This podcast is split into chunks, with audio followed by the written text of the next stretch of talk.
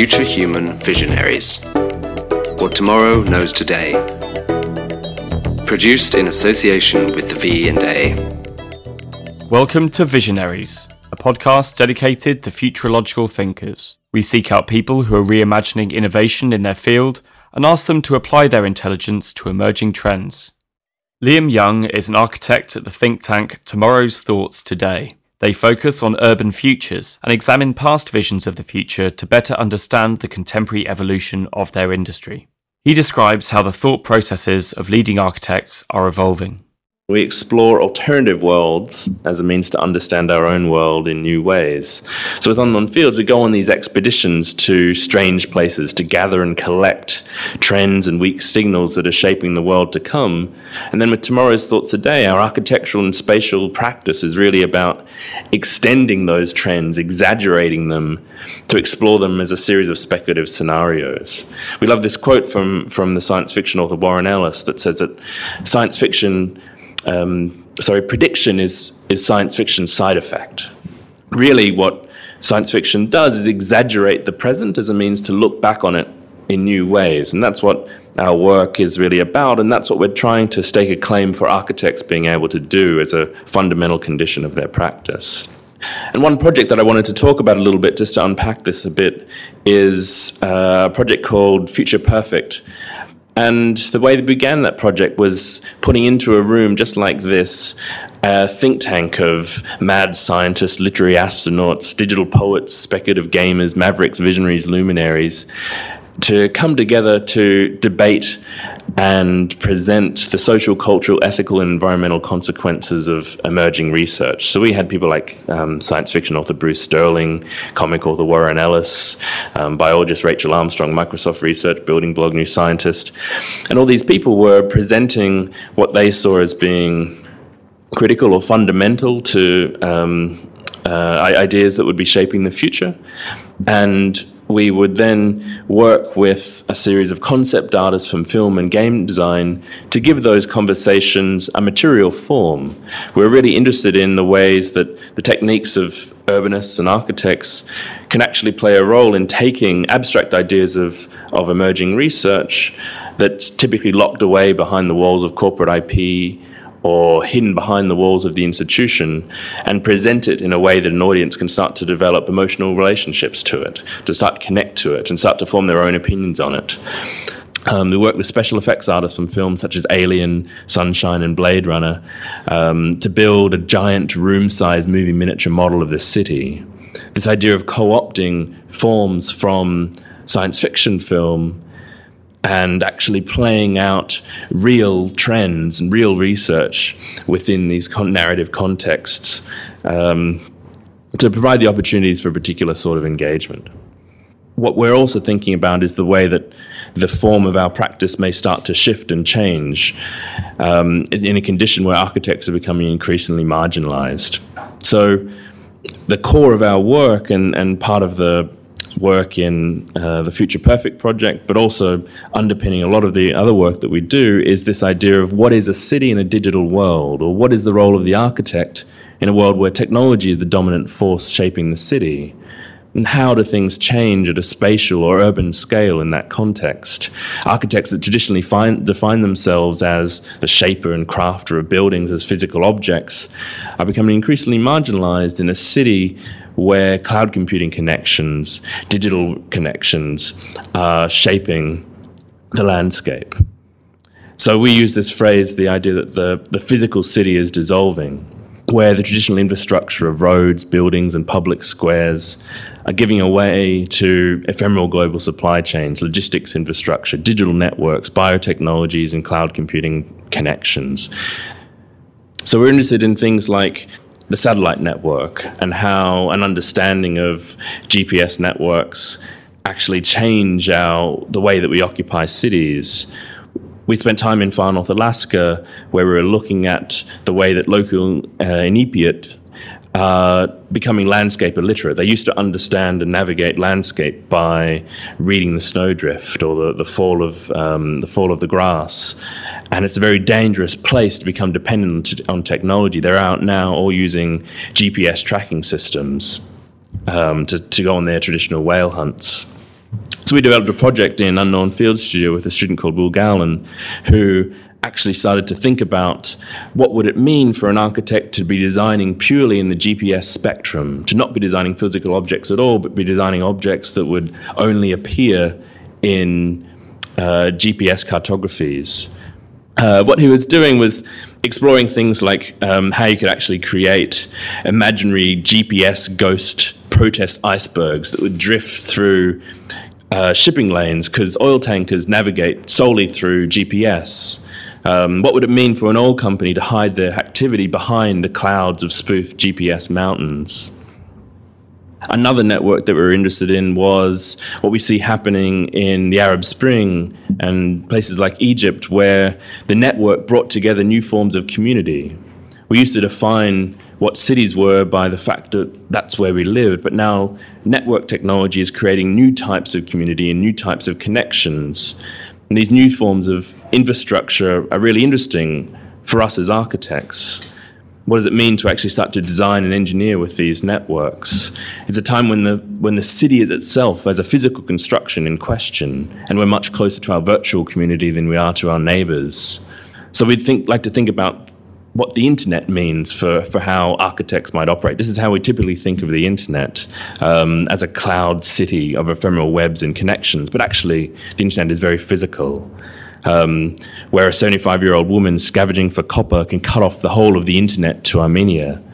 It's an internet with shadows and blackouts. It's managed by companies or nation states, where three men arrested off the coast of Alexandria are accused of trying to cut the internet to Egypt by sabotaging an undersea cable.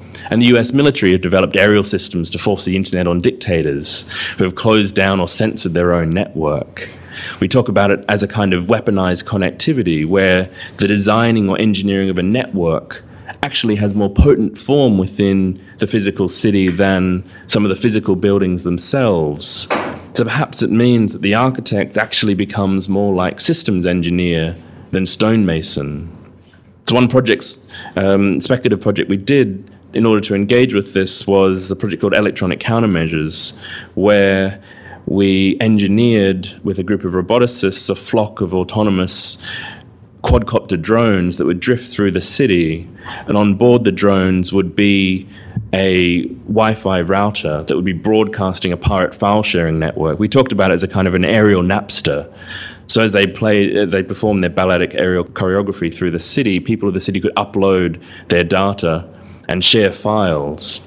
And what we started to speculate on was that new geographically specific data cultures would emerge. And just like particular areas or neighborhoods and cities that have their own qualities and atmospheres, we started to imagine data suburbs where we would hang out in this area because there the hottest music uploads would be. Or above the picket fences of, um, of the suburbs drift porn caches. Or revolutionary discussion boards create new forms of public space in the city. So, really, what we're trying to think about in, in exploring these speculative forms of practice is, is just what architects do when the dominant building material now exists outside the physical spectrum. And what we realize is that the, the traditional form of the city doesn't really exist anymore. Perhaps there is city everywhere. What we see is technology engineered systems, augmented environments, and invisible fields.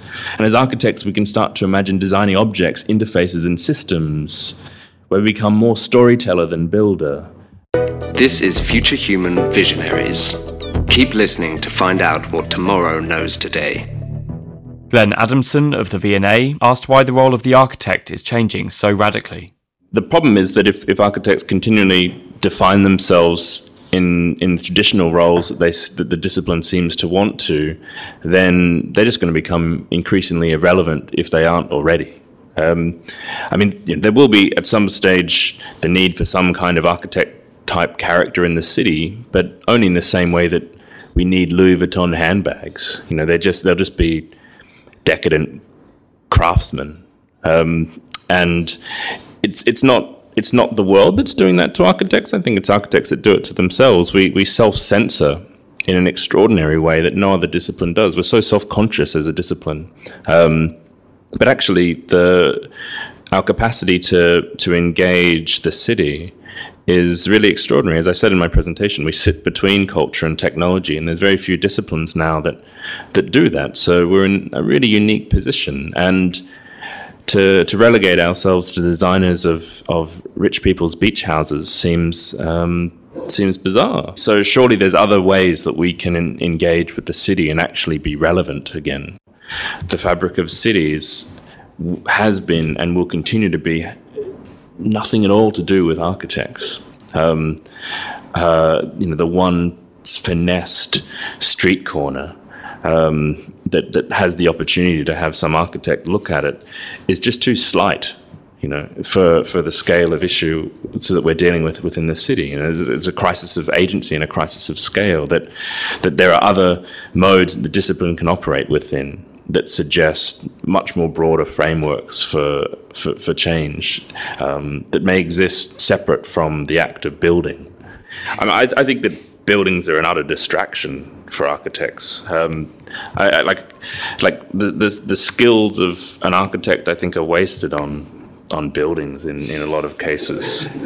Um, I don't know. I, mean, I think we're moving into a moment where, where where buildings or the built form of cities just kind of it, it coalesces just like a cloud around engineered flows, fields, or ecologies. Um, I think the, the more critical and interesting role for the architect is in choreographer and, and strategist and curator of those flows. I look forward to the point where architecture as a profession becomes so diluted that it starts to become invisible.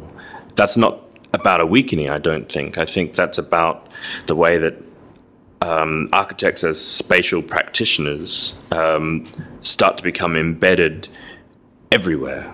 You know, they start to become much more um, connected to industry in new ways or to commerce in new ways, where we cease to be defining ourselves differently and separately, but we actually start to permeate um, all aspects. Could contemporary architecture be more informed by the transformation of urban lifestyles? I think we're, we're moving into a point where a basement flat in London may be cheaper, not just because um, it doesn't get much light, but also because the mobile phone reception is shit. Um, that my occupation of London is much more um, related to where I'm going to get decent Wi Fi signal or where I can use GPS with some degree of accuracy on Google Maps. Um, you know, the, the way that we occupy cities are is changing. The way that we conceptualize cities is changing. I have no idea who my neighbor is. Um, I've never met him. I've never talked to him. Yet I spend all my time sitting in my studio having very intense and meaningful conversations with people through a network. My conception of London as a place is conditional upon those networks, um, not so much on the physical stuff that's around me. Um, I, did, I, it's not one or the other. It's just an utter meshing of the two. Um, and for architects to, to solely engage in that physical spectrum without an acknowledgement of the pervasiveness of ubiquitous computing that's permeated all aspects of that spectrum um, just seems bizarre. Are utopian architectural visions useful or dangerous? Utopias are, are really a critical tool in a way. Like the, the problems come when utopias of the imagination are projected into reality.